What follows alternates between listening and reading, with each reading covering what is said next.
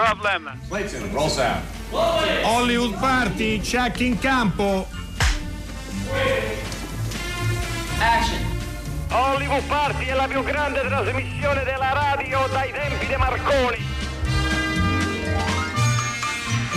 Buonasera e benvenuti a un'altra puntata di Hollywood Party. Continuano le nostre settimane cannensi in remoto e continuiamo ad essere in conduzione Alberto Crespi che vi parla e Alessandro Boschi. Come andiamo Alessandro? Ciao, ciao Alberto, andiamo, andiamo bene, andiamo e mi sembra che le cose stiano andando proprio alla grande. Non siamo a Cannes, però è quasi come se lo fossimo, anche perché abbiamo continuamente, ieri abbiamo avuto eh, Nanni Moretti, poi Luciano Tovoli e oggi avremo altri grandissimi ospiti e io infatti non vedo l'ora di mettermi in contatto con loro.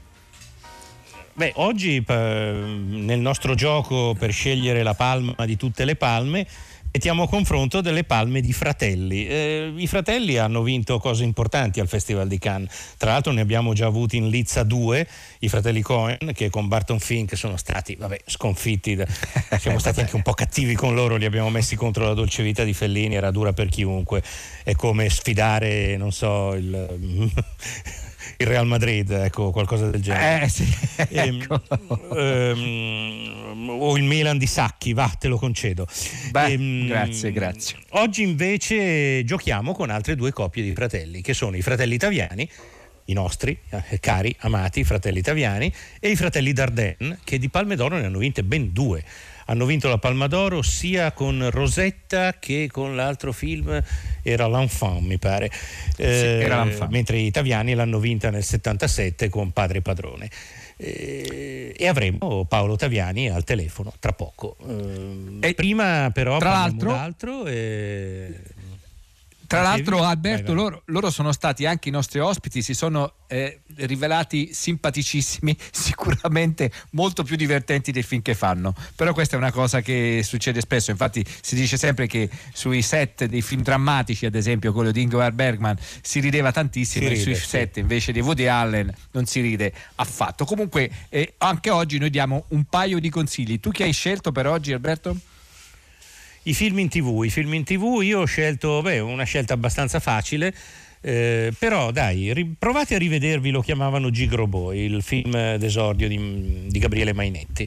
Va su Rai 4 alle 23.40, così vi preparate all'attesa che è spasmodica o come diceva il produttore della Dolce Vita Peppino Amato un'attesa sporadica no? diceva quest- intorno a questo film c'è esatto. un'attesa sporadica il nuovo film di, di Gabriele Mainetti che si intitola Freaks e che dovrebbe, è pronto più o meno da due o tre anni ma ancora non è pronto nemmeno adesso però prima o poi arriverà Beh, tu invece? Le, le sceneggiature le sceneggiature di Gabriele sono sempre abbastanza articolate. Io invece ho scelto un film che va in onda su TV 2000 alle ore 21.17. Non capisco perché proprio questo orario così ah, preciso. preciso. Il film del 55, eh? esatto, è di Joseph Mankiewicz e si intitola Bulli e Pupe ed è con Marlon Brando, Frenzinata, Gene Simmons. La cosa divertente, in realtà io avevo pensato di scegliere Tom Horn, altro film che potete recuperare questa Beh, sera, bello. ma ho scelto questo perché è divertente sentire Marlon Brando che di solito è doppiato da voci meravigliose come Emilio Scigoli oppure come il grande Sergio Fantoni che l'ha doppiato in Apocalypse Now, Come film no. sul quale poi torneremo, e qui invece quando canta ha la voce sua che è una voce veramente un po' da, da gallina, neanche da chioccia. Comunque adesso eh, ci Brando che ascoltiamo... canta il- quasi non si può sentire comunque vabbè. No, no, non si, può, non si può proprio sentire, non si può proprio sentire. Sentiamo invece il mashup dei due film che abbiamo scelto, Bulli e Pupe e lo chiamavano Gigrobò. Sì, tu sai sempre che ora è di notte. E la notte è crudele. È stata crudele anche con me, è così? Rispondimi soltanto a una cosa. Non troppo crudele, grazie a te. Non a me, ma parecchio lo stesso. Rispondi a una A cosa. qualsiasi cosa. Devo io ora provarti in qualche modo che non ci entro per niente Non c'è niente da provare. O sei certa che sono colpevole e la cosa è scontata? Tutto quello che c'era da provare è già stato provato. Se non fossi venuto non sarebbe successo. L'hai fatto per salvare la Ah, nazione? sì? Non ho memoria del passato. Sara.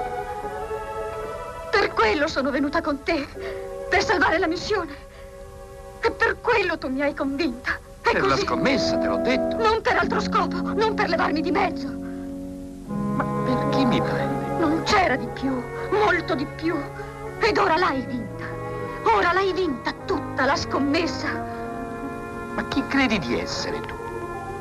Che tipo di pupa saresti? Diurna sono io. Per bene anche. Sono un'altra adesione, non si è mai culato nessuno. Poi si è visto dentro il film di quello che ha fatto il film con quella bionda che ha la tuta gialla, che ha la spada samurai. Se lo so comprato tutti. La gente è strana insieme. Ah sì?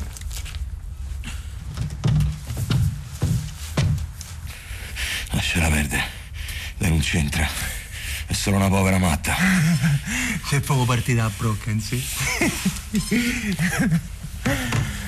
Se fai come ti dico io, non succede niente. Poi i soldi, pigliateli. Ma che me frega di soldi a Menzi? Ma che cazzo me ne frega? Io voglio molto di più. La roba non lo so dove sta. Io non c'entro niente. Io solo una cosa voglio sapere. Solo una. Ma tu chi cazzo sei? Perché c'è sta forza? Ma che ne so? T'ha musicato un agno, pipistrello. Sei cascato da un altro pianeta. Allora, mo vuoi di? Voglio mostrare le braccia alle succia tua.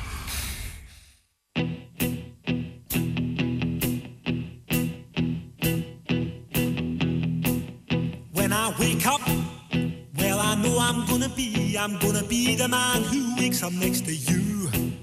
When I go out, I know I'm gonna be, I'm gonna be the man who goes along with you. If I get drunk, well, I know I'm gonna be, I'm gonna be the man who gets drunk next to you. And if I haver, yeah, I know I'm gonna be, I'm gonna be the man who's havering to you. But I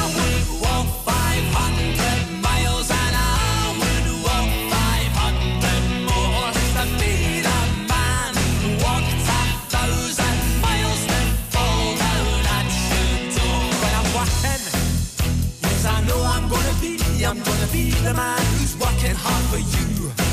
And when the money comes in for the work I do, I'll pass almost every penny on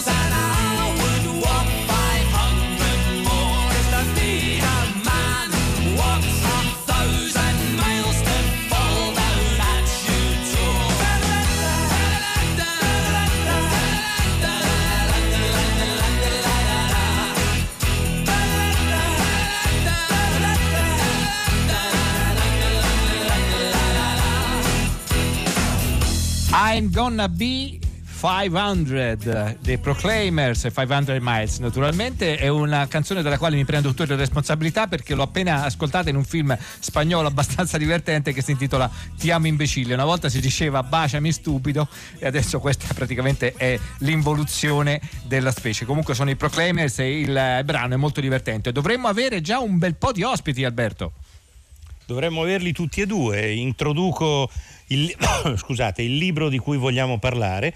Art Digiland è una piccola casa editrice gestita dalla nostra amica Silvia Tarquini, di cui sempre volentieri segnaliamo i lavori perché soprattutto sul, sul lavoro dei direttori della fotografia stanno facendo una collana di lavori veramente di alto livello e è appena uscito un libro sul film di Marco Bellocchio Il Traditore, raccontato dal direttore della fotografia Vladan Radovic e Vladan è al telefono con noi e lo saluto con grande piacere, grande affetto. Ciao Vladan, come stai?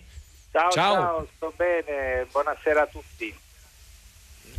E abbiamo al telefono anche il curatore del libro, il giovane critico Ludovico Cantisani. Buonasera Ludovico. Buonasera. Benvenuto. Grazie mille. Allora, allora, io darei subito la parola a Ludovico, che tra l'altro so essere giovanissimo, l'ho sentito solo per telefono, mentre insomma con Vladan ci conosciamo bene. Eh, vorrei capire come, come, ti è venuta l'idea di far raccontare tutto un film eh, a Vladan Radovic. Il, il, libro è un libro intervista in sostanza, in cui però andate veramente nel profondo sulla lavorazione di questo film. Non dico inquadratura per inquadratura, ma quasi. Da, da, da dove nasce l'idea? Dall'amore per il film, dalla curiosità per il lavoro di direttore della fotografia? Da, dacci un po' il, eh, il dietro le quinte di questo volume. Sì, dunque il libro nasce sostanzialmente da una convergenza di interessi tra Silvia Tarquini e me perché io da un lato ero innamorato della fotografia dei film di Laura Bispuri, che aveva curato sempre Vladan, e volevo fare una, un'intervista per il sito un po' su tutta la sua carriera. E invece Silvia ha avuto l'idea di, fare, di continuare il percorso di Ardigiland, che ha curato sia, film, sia libri monografici sul singolo direttore della fotografia che veri e propri libri intervista su un singolo film e mi ha proposto di fare un libro intervista sul Traditore di Bellocchio, che era un altro film che avevo amato molto con una fotografia notevole e quindi ho subito accolto l'idea con molto piacere. Il libro è veramente interessantissimo per chi ha amato il film. Vladan, eh, a volte i direttori della fotografia non, non, hanno tanta voglia di parlare del loro lavoro. Qui invece Ludovico dà proprio spremuto. Eh? Eh, è stato faticoso fare, eh, analizzare il film in maniera così, così mm, specifica, così puntuale? No, eh, io penso che Ludovico cioè, lo sa benissimo quanto ci ha messo per per fare questa cosa. Hai ragione che un direttore della fotografia si esprime magari con gli altri mezzi e quindi non è il suo forte proprio raccontare delle cose, però Ludovico con la sua pazienza e la bravura eh, è stata veramente per, per me una, una, bellissima esperienza perché io in generale penso comunque che i critici cinematografici ci aiutano molto a anche a scoprire il nostro lavoro, nel senso che tante cose noi le facciamo anche incoscientemente, nel senso non è che tutte le cose ragioni, ovviamente fa un ragionamento lungo prima, dopodiché quando inizi a girare il film eh, vieni trasportato dalla recitazione degli attori, dalle, dalle, dalle scenografie, dai costumi, da tutto e quindi fai delle cose un po' distinto Dopodiché eh, la cosa bellissima è riscoprire queste cose che hai fatto attraverso delle critiche positive o anche negative dei, dei critici cinematografici. Quindi eh, ho trovato una, un grandissimo piacere di, di, di, fare questa intervista con Ludovico, giovanissimo, bravissimo. abbiamo esplorato, mi ha fatto ritornare indietro in questa bellissima esperienza trascorsa in questo film con il grande maestro Marco Pelocchio. Vladova, Vladan, eh, nel, nel, libro, nell'intervista che ti è stata fatta a Lodovico, ci sono due cose che in qualche maniera sono collegate, due tue risposte. La prima quando parli di Rotunno, che nomini spesso, che quindi immagino sia uno dei tuoi maestri, quando eh, tu affermi che lui non ti ha insegnato le regole, ma ti ha insegnato ad avere una visione propria. Ecco, in funzione invece di quello che ti ha chiesto Bellocchio quando c'era da inquadrare comunque un personaggio e di inquadrarne la sua ambiguità, Ecco, tenendo conto del precetto di Rotunno, come ti sei comportato? Certo, no, ma eh, la cosa è molto cioè, legata. Lui con questa cosa che ci ha, cioè, ci ha insegnato una cosa molto cioè, fondamentale per noi, a parte di, di usare il nostro, lui non voleva che dalla scuola us- escono otto allievi che, che fanno tutti la fotografia uguale a lui, quindi cercava di tirare fuori la nostra personalità, però in tutto ciò c'è anche il grande suo insegnamento che ci aiuta sempre tantissimo quando lavoriamo, cioè è di seguire la storia, di seguire i personaggi e seguendo la storia dei personaggi eh, escono fuori anche questa ambiguità, questo contrasto che, che, che, che, ci accompagna in tutto il film nasce proprio da, dal, dalla storia, dal personaggio e quindi questo ci facilita anche quando facciamo un altro film dove non ha questa esigenza di fare anche delle cose, cose sempre diverse, che questo secondo me ogni storia ha una sua appropriata eh, fotografia e questa visione fin, finché le storie non, non, non cioè finché c'è la differenza nella storia saranno sempre di, di, diverse. Ecco, questa è la bellezza e quindi il nostro lavoro rimane sempre molto creativo, molto, cioè ci dà tanto spazio alla nostra immaginazione. Vladan, non c'è dubbio che la tua formazione al centro sperimentale sia stata per te eh, fondamentale, è lì che hai incontrato Rottunno, immagino che lì tu ti sia formato, anche perché tu comunque vieni da una famiglia, da un certo senso sei un figlio d'arte, perché tuo padre eh, era un documentarista, dico bene? Sì, mio padre era un regista dei documentari, eh, lavorava alla televisione nazionale, quindi io in qualche modo ero sempre legato un po' al set, nel senso prima lo vedevo andare eh, fuori a fare dei film e, e, tornare dopo un po' e poi quando sono cresciuto piano piano ogni tanto mi portava su set, poi andavo anche molto con un giro ha sempre appassionato Uh, il mondo diciamo, del cinema e mi sono legato subito al, alla fotografia, non, non, non, ci ho mai pensato a seguire le sue orme, ma mi piaceva tanto la fotografia e quindi sicuramente, sicuramente eh, è stata una delle ragioni perché io sto facendo il direttore della fotografia adesso. Ascoltiamo una clip del traditore di Marco Bellocchio. Che a quel tempo i bambini non si toccavano, le donne, i giudici. Cosa nostra aveva dei valori, dei principi conosciuti e condivisi da tutti Ma quali valori? Quali valori? Proteggere la povera gente. Vedo, io conoscevo un capomandamento, Gaetano Filippone. In tram andava, è morto senza una lira. Ma ci crede veramente?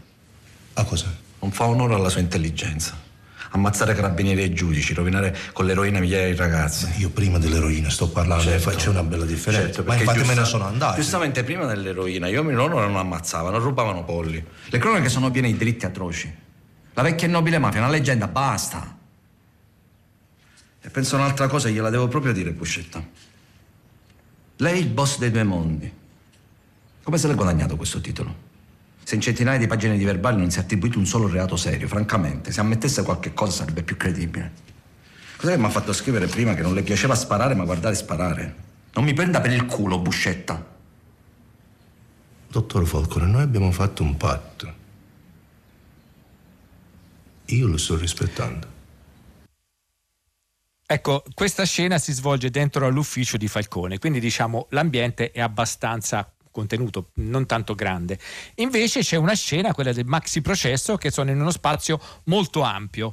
Ecco, quando ti, ti trovi, Vladan, a lavorare in degli spazi così grandi, è, è molto più difficile, immagino. Sì, è molto più difficile, specialmente la, l'aula bunker dove si è svolto il maxi processo, noi abbiamo avuto questa opportunità di girare in quella vera aula bunker e la prima cosa che mi ha detto Marco era quella, io non avevo ancora visto Aula Bunker, ha detto c'è una luce orribile, brutta, quindi anche se realistica perché non è cambiato niente negli anni dal punto di vista di illuminazione, eh, comunque abbiamo dovuto adattare tutto quell'ambiente per creare una fotografia che ci restituiva il sapore che noi volevamo, volevamo che, che que- rappresentare in quelle, in quelle scene. Quindi era un lavoro abbastanza complesso di addirittura di, prima di spengere, di costruire all'arrivo della luce naturale e poi di ricreare di nuovo una luce che ci dava di, la possibilità di lavorare in tranquillità. Comunque bellissimi ricordi questa scena quando l'ho risentita adesso eh, vi ricordo, cioè, erano queste loro performance bellissime, dei dialoghi lunghissimi, ma per niente noiosi, erano lunghi tipo 10 minuti, però passavano in un attimo. Io mi ricordo una scena dove vedevo tutti e due attori, guardavo in macchina presa e aprivo un occhio, l'altro occhio per vedere l'altro recitare, era come tipo uno spettacolo teatrale, una cosa molto che mi ha affascinato molto. Ecco eri il primo spettatore del film, ma voi direttori esatto, della fotografia lo siete sempre. Mo- esatto, ho fatto il montaggio. Siete tutto. sempre Uno lo guardava in macchina, l'altro. Ludovico Cantisani, vorrei, picco, vorrei sapere qualcosa sul dietro le quinte di questa intervista. Quante volte hai visto il film per prepararti? Oppure avete fatto l'intervista con il film sotto mano, davanti a un monitor magari, per commentare certe inquadrature o certe altre? No, il film eh, l'avevo visto una volta in sala e poi prima di intervistare Vladan l'ho rivisto e gli ho mandato una prima lista di domande via email e poi abbiamo fatto, mi sembra, un tre sessioni su Zoom per rispondere a tutte le domande, aggiungerne delle nuove, espandere alcune risposte, però sen- senza mai vedere contemporaneamente il film. Magari nell'interregno, diciamo, tra una sessione e l'altra su Zoom, comunque cercavamo di recuperare alcune scene per ricordare alcuni punti chiave, però no, proprio contemporaneamente no. Ma per, non, non, voglio farmi i fatti vostri, ma avete fatto le interviste su Zoom perché avete fatto le interviste quando era già partita questa emergenza in cui siamo ancora immersi? Sì, esattamente. Mi sembra siano stati, sì, erano ad aprile, mese scorso, quindi sì, era totale Beh, lockdown avete... e non c'era altra maniera. Avete fatto il libro in tempi velocissimi, è impressionante. Sì, è stato molto rapido. Anche per Silvia è stato un lavoro notevole, ma molto gratificante, spero. Beh, avrei, come dire, chapeau, ecco, perché avrei detto eh, che sì. un libro del genere avesse richiesto un tempo anche di costruzione tipografica, insomma, molto maggiore. Bravi. Grazie. Eh, Ale, c'è, anche, c'è, c'è, anche, una parte che ehm, è proprio squisitamente eh, cinematografica.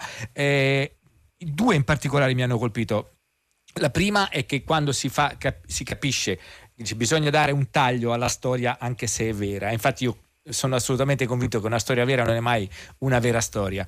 Eh, già è questo il libro, un libro che inizia così, quindi ecco, come diceva Alberto, tanto di cappello. Ma invece dal punto di vista tecnico mi viene una curiosità da chiedere a Vlada. Ricordiamo che Favino ha vinto il David come migliore interpretazione. Ehm, anche lui è, è, una sorta di oramai di, di, di, monumento al trasformismo, sa fare qualsiasi cosa. Però immagino che per illuminare il volto delle persone, in qualche maniera tu, Vladan, ti sia dovuto coordinare anche con, con, il trucco oppure non c'è nessun rapporto fra voi due durante la lavorazione?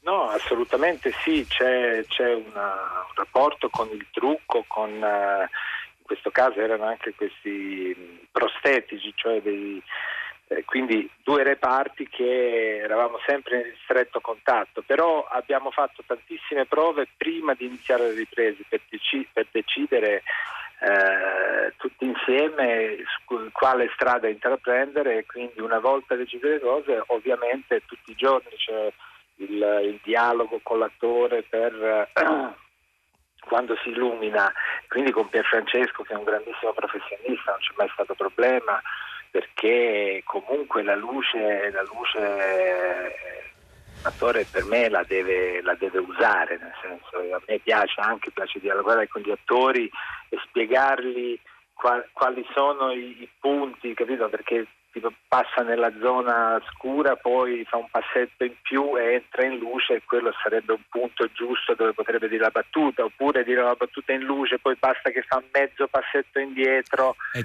e, e, va ad oscurarsi e quindi questo aiuta un attore ad a recitare, quindi sfruttare la luce e questa collaborazione degli attori per me è importantissima e quasi sempre trovo un ottimo dialogo con gli attori, ecco, mi fa piacere quando si può aiutare in qualche modo con la luce la, anche, anche il loro lavoro. Bene, allora il libro si chiama Il traditore, come il film, eh, sottotitolo raccontato dall'autore della fotografia Vladan Radovic, a cura di Ludovico Cantisani. Eh, complimenti davvero, eh, edizioni Art Digiland. Un, se vi è piaciuto il film e se siete incuriositi dal lavoro di Vladan Radovic è veramente un libro da avere. Vladan, visto che sei stato uno dei pochi del traditore a non vincere il David quest'anno, eh, ti salutiamo con un film in cui invece, se ben ricordo, il David l'hai vinto, Anime Nere di Francesco Munzi, giusto? Grande, Dico bene? grazie, grazie della, de, per la consolazione. ne vincerai tanti altri e comunque il film di Francesco Munzi che è un carissimo amico era molto molto bello e anche lì il tuo lavoro era notevolissimo. Quindi grazie, un saluto a Vladan. Radovic, un saluto a Ludovico Ciao Vladan, grazie, grazie a entrambi. Grazie, un bra- Ciao. Anime, nere di Fran- Anime Nere di Francesco Munzi. Leo, quanto tempo ti fermi a Milano? Fino a che volete. Stai. Non ti preoccupare, Vale. Me ne sta la mia. Ma figurati, in questa casa c'è posto per tutti. Lo saggio. Tu padre gli andai vita poi. E come no, no? Domanda a Elio, no a te. Non saggio. A me la campagna non mi piace. Ah, non ti piace la campagna? E si può sapere che ti piace? No, Rocco. Pare che viene a Milano si faccia cazziare il dia. Lascialo stare. Mi fate capire qualcosa? È un problema parlare italiano? Porta pazienza, Vane. L'italiano dalle parti loro non è arrivato ancora. Meno male. Garibaldi non fece una brutta fine. Ma che sai tu di Garibaldi che sei un mezzo cioccio? No, no. E finisce. Allora? La campagna non ti piace. A scuola la sesta. Eh, ma qualche cosa nella vita andava pure come conviene, o no? A parte sparare i saracineschi di bar, voglio dire. Mattina vorrei sorvolare città, ritrovarmi sul mare con il sole negli occhi, su una nave lilla e le vele lilla. Il sogno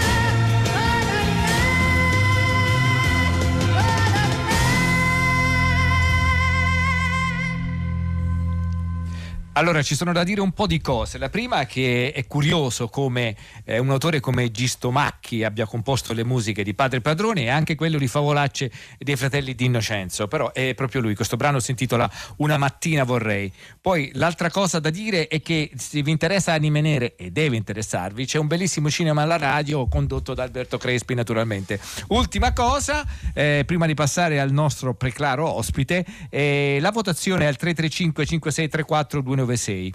Scelta difficile, ma italiani sono più nel mio cuore. Padre Padrone, film straordinario. Padre Padrone, con l'immenso amore Antonutti che ci manca tantissimo. I fratelli italiani, senza esitazione. Padre Padrone, film potentissimo. Credo che anche Cesare deve morire, era un film meritevole, beh certo. E Ha niente, quindi per adesso... Berlino, per- esatto, certo, certo. Quindi c'è anche qualcuno naturalmente che vota per l'altro pretendente, per, per Rosetta, perché c'è anche chi dice Ros- Rosetta perché quando ancora i Darden facevano film belli, vabbè insomma questo è opinabile, ma rispettiamo Battuta- le opinioni di, battuta crudele. di tutti. Sì, è vero. Vai Albe. Abbiamo al telefono Paolo Taviani, è un piacere Ciao. e un onore sentirlo. Buonasera, buonasera. Ciao Paolo, Benvenuto. come stai? Come, co- come te la Beh, vivi? Ma in questa Questo- forzata quiete eh, eh, parlo con te ogni tanto, con gli amici, eh, ma scalpito, scalpito perché stavo per girare un film, l'ultimo Eh, film so. credo perché sono vecchio, quindi l'ultimo film sarà il più bello Oh, ovviamente ma- e quindi, e quindi e- e una settimana dopo è, è saltato il mondo. Quindi Mannaggia. Mannaggia, mannaggia. Però Vabbè, eh, speriamo Quindi sei costretto a farne altri. eh, sì, insomma, ne abbiamo affrontate tante. Avanti anche con Certo. questa, coraggio.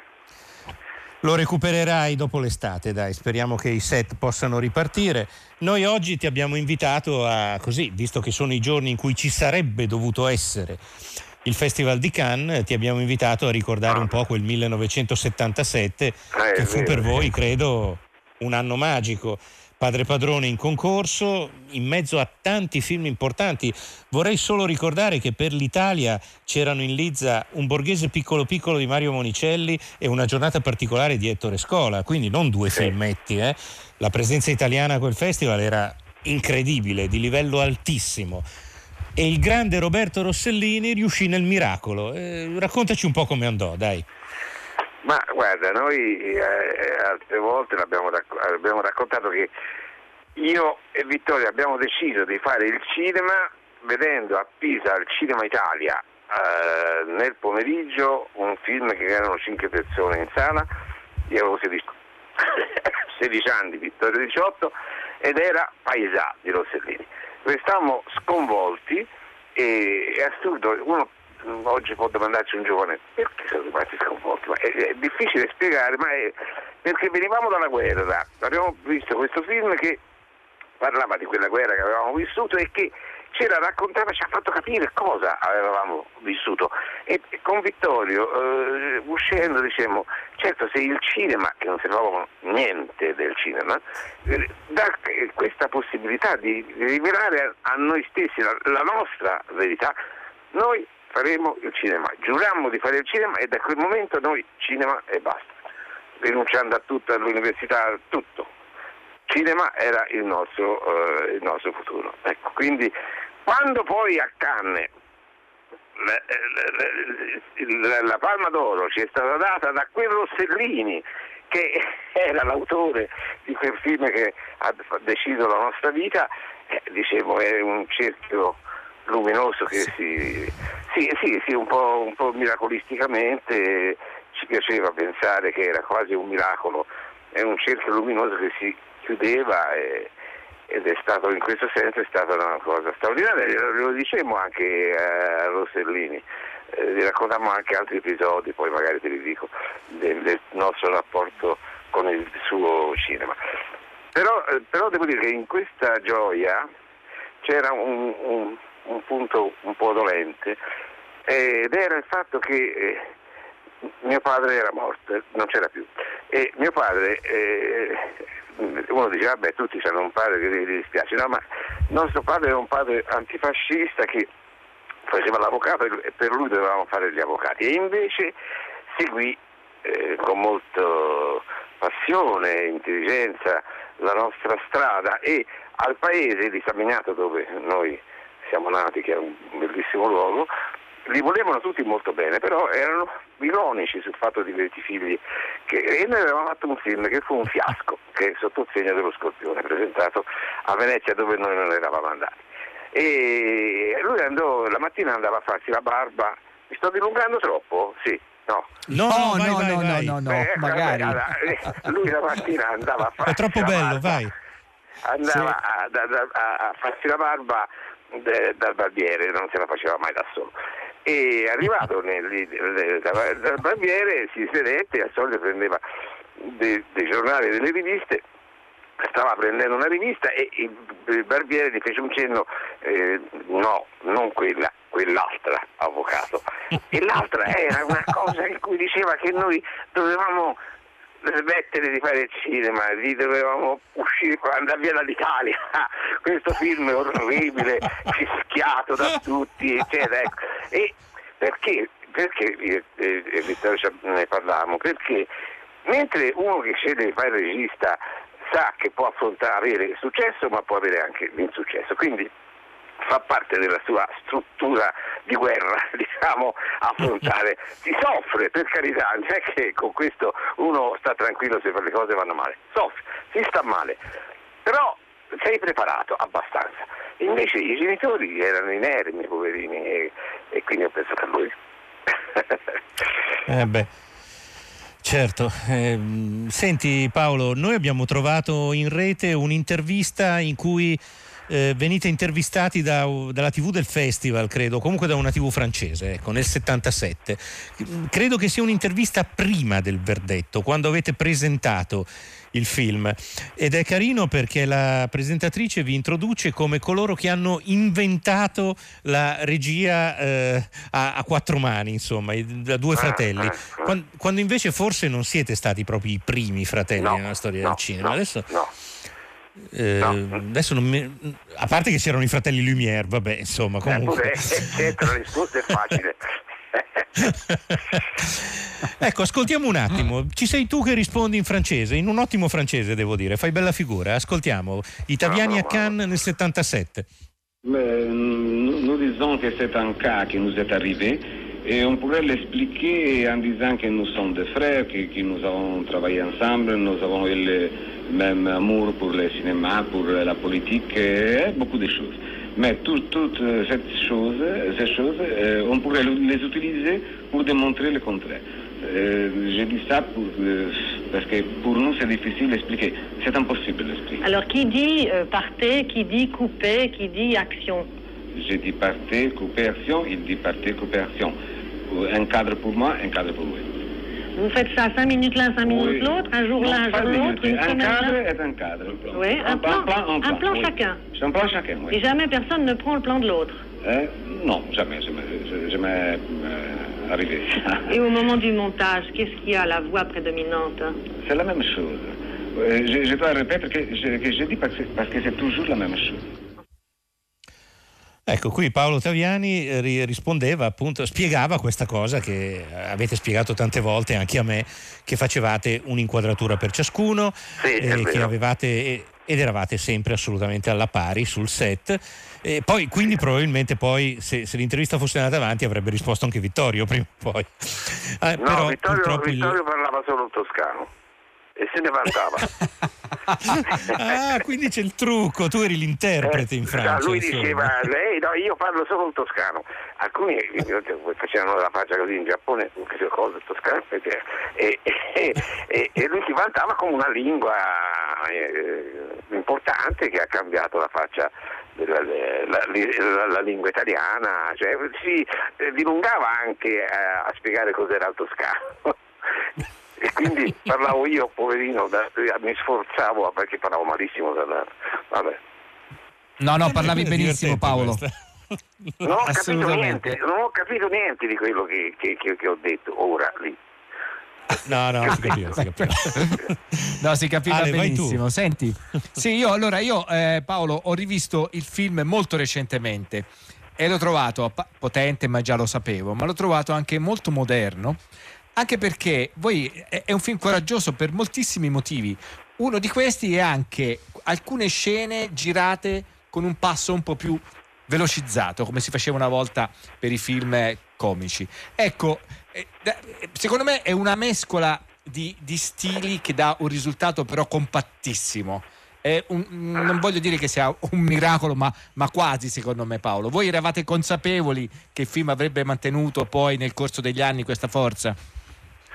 Ma quando fai un film pensi che sia sempre il massimo che puoi fare e che quindi eh, con una certa stima di noi stessi che sarebbe forse, forse rimasto. eh, e quindi non, non- non- ne- non potevamo immaginare che avrebbe avuto quel successo lì anche perché era girato in 16 mm. eh, era- doveva uscire in televisione alle 11 e mezzo di sera, per cui le- noi avevamo detto noi, noi facciamo il nostro film non ce ne frega niente dove esce, ah, va a festival.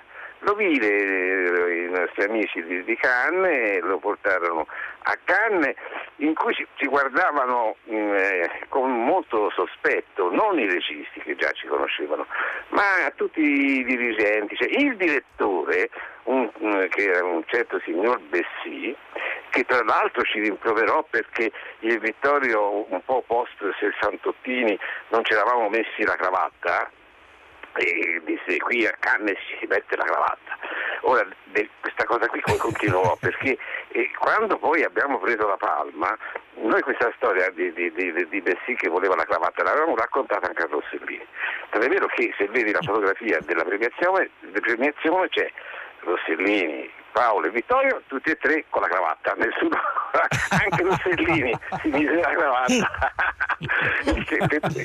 in omaggio alla nostra polemica. E questo, questo signore proprio eh, era lì apposta, l'ha raccontato poi Gilles Jacob che è diventato poi l'anno successivo direttore del festival, che perseguitava eh, la giuria eh, perché doveva- il premio doveva andare a Ponti, eh, alla Sofia Loren e a quel bellissimo film che è il film di, di Scola, eh, un- una, una questione privata, ma no, una questione, oddio, oddio. La questione privata è vostro, una giornata Sì. particolare. La giornata, c'era un- una c'era anche lì però, una giornata Sì, sì, è vero, particolare. è vero. Era- mi è venuta così sull'onda. Bello, Una bello, giornata bellissimo lapsus. Una giornata particolare, bellissimo film, eh, eh, Scola ci fece un telegramma bellissimo di solidarietà, di affetto, di, di, di rispetto, di, eh, di, ammirazione per il film, eh, ma insomma, veramente straordinario come lui era. E, però creò un, un, gran casino, tant'è vero che eh, la stampa il giorno dopo attaccarono molto Rossellini perché, perché Rossellini non dette il premio speciale della giuria. Perché eh, io poi eh, lo chiesi alla figlia ma perché non dette? ma perché lui voleva che fosse che questo padre padrone l'aveva così colpito che doveva essere un avvenimento doveva farlo diventare un avvenimento unico. Quindi solo quello. E si sarebbero arrabbiati lo sapeva anche se veramente l'hanno massacrato poi con le polemiche e, perché allora cioè, quello e basta. Cioè, eh, per noi andava bene, per me, a, me, a me Vittorio dispiace davvero, proprio perché il film di Ettore è un bellissimo film, è un amico ed era bello avere, esserci insieme, ecco, cioè, sì, veramente, eh, lui, lui lo fece proprio in nome del film, in nome di una scelta che restasse, che fosse, eh, non finisse lì, perché fosse con un eco e la ebbe, ma anche troppo. Paolo, noi non sappiamo come ringraziarti veramente, è stato un Davvero? piacere sentirti. Ti facciamo in bocca a tutti i lupi possibili e immaginabili. Eh, non bisogna, bisogna fare. di tanti lupi, tanti lupi, veramente. Beh, Grazie. un branco di lupi, in Ce bocca un ce branco di lupi. Anche a voi, buon per- lavoro, veramente. Grazie, Grazie, e Paolo. ti salutiamo con una clip di Padre Padrone. Ti porterò dove maturano le mele selvatiche. Ti scaverò con le mie unghie le castagne di terra. Se sei svelto, ti insegnerò come prendere al laccio la lepre. Ti piacciono le nocciole, le coglierai a mazzi. E io ti porterò qualche volta dalle rocce i giovani corvi. Lo sai che ieri, dietro lo stazzo, ho trovato un nido di merlo con quattro uova. Devi concentrarti, con gli occhi di giorno, con le orecchie di notte. Devi conoscere il campo e il bosco, punto per punto. Qui resterai spesso da solo e devi imparare a orientarti in qualsiasi parte, in qualsiasi momento, per te e per le bestie. Senti questo fruscio? Bisogna imparare a riconoscerlo. Abbassa gli occhi. Io non sento niente. Ascolta meglio il rumore. È della quercia che fa da confine. Volta la testa. E questo era eh, Omero Antonutti, naturalmente. Ehm, l'altro film in competizione è Rosetta. Rosetta è stato comunque un grande film che ha insegnato qualcosa. Sicuramente, addirittura eh, dopo questo film in Belgio è stata fatta una legge proprio sulla protezione dei lavoratori eh, minorili, eh, minorenni, scusate. E, vi ricordate questo modo di fare le riprese? Era sempre tutto addosso ed era una sorta, ora detto in maniera molto semplice, era come se i Dardenne volessero dimostrare la loro comunanza con la protagonista, che è questa ragazza particolarmente disgraziata, che però ha una grande dignità perché lei vuole l'emancipazione attraverso e soltanto attraverso il lavoro, ma il lavoro vero, non il lavoro nero, che infatti, e questo è il punto saliente del film, lei ogni volta che lo propongono lo, lo rifiuta. È un film davvero eh, potente. Sì, all'epoca fu abbastanza un evento. Poi forse la seconda palma ai Dardenne fu un po' Mm, ridondante, diciamo così, però Rosetta, fu, Rosetta era meritato, via. Sentiamo la premiazione di Rosetta, è brevissimo, è David Cronenberg che annuncia il- la Palma d'Oro a Rosetta perché era presidente della giuria e poi sentiamo uno dei Dardenne e poi l'attrice, perché premiarono anche l'attrice, la giovane Emily Duquesne, ascoltiamoli. Palme d'or, Rosetta de Luc et Jean-Pierre Dardenne. Une palme d'or inattendue s'il en est, la première en tout cas pour la Belgique. Loin des strass et des paillettes, le jury du 52e festival a couronné un film âpre, un drame social proche du documentaire. Je vais essayer d'être aussi simple que, que le film qu'on a essayé de faire. Et euh, je vous remercie beaucoup d'avoir aimé Rosetta. Rosetta qui vaut également à sa comédienne Émilie Dequesne le prix d'interprétation féminine. C'est difficile, pardon. Je reprends mon souffle une seconde. Là déjà, je voudrais embrasser ma famille qui doit certainement voir à la télévision. Beh, eh, siamo arrivati Alberto, che cosa dicevano i nostri amici? di Dardenne, sicuramente sentiva anche la ragazza molto commossa, vero? Eh, sì, sì, erano eh, semplicemente eh, ringraziamenti. Sì, sì. Eh, esatto. Quei allora, in cui si dicono sempre le stesse cose, ma so, sono ogni volta nuove perché ogni vittoria di, di, un premio del genere è una grande è, emozione. È vero. È difficile essere originali alle premiazioni. Detto questo, arriva no, la sigla. Ha vinto, ha vinto Padre Padrone. È abbastanza nettamente. E domani avremo due film meravigliosi. Tu pensa intanto, Alberto, quando annuncerai i titoli. Io intanto do i titoli di coda. Eh, ricordandovi anche che il film di Luciano Topoli è stato eh, pubblicato da Viggo quindi se volete trovarlo adesso mi sfugge il nome ora se lo ricorderà Alberto è in, è in produzione quindi si trova il DVD eh, i saluti sono da Francesca Levi Maddalena morta Agnisci di cui abbiamo parlato ieri. Esatto, i saluti sono da Francesca Levi e Maddalena Agnisci che sono le nostre curatrici, da Michele Marzi che ci ha mandato in onda, Massimiliano Bonomo, Riccardo Amorese, Enrica Favaro e poi Vladan Radovic, Ludovico Cantisani, Paolo Taviani, naturalmente Alberto Crespi e naturalmente Alessandro Boschi. Su Tre Soldi adesso Shahada Veneta, dialogo tra società veneta e cultura islamica di Annalisa Marraffino, Roberto Cavallini e Marco Fantacuzzi. No, restate su Radio 3. Ciao. A domani, ciao.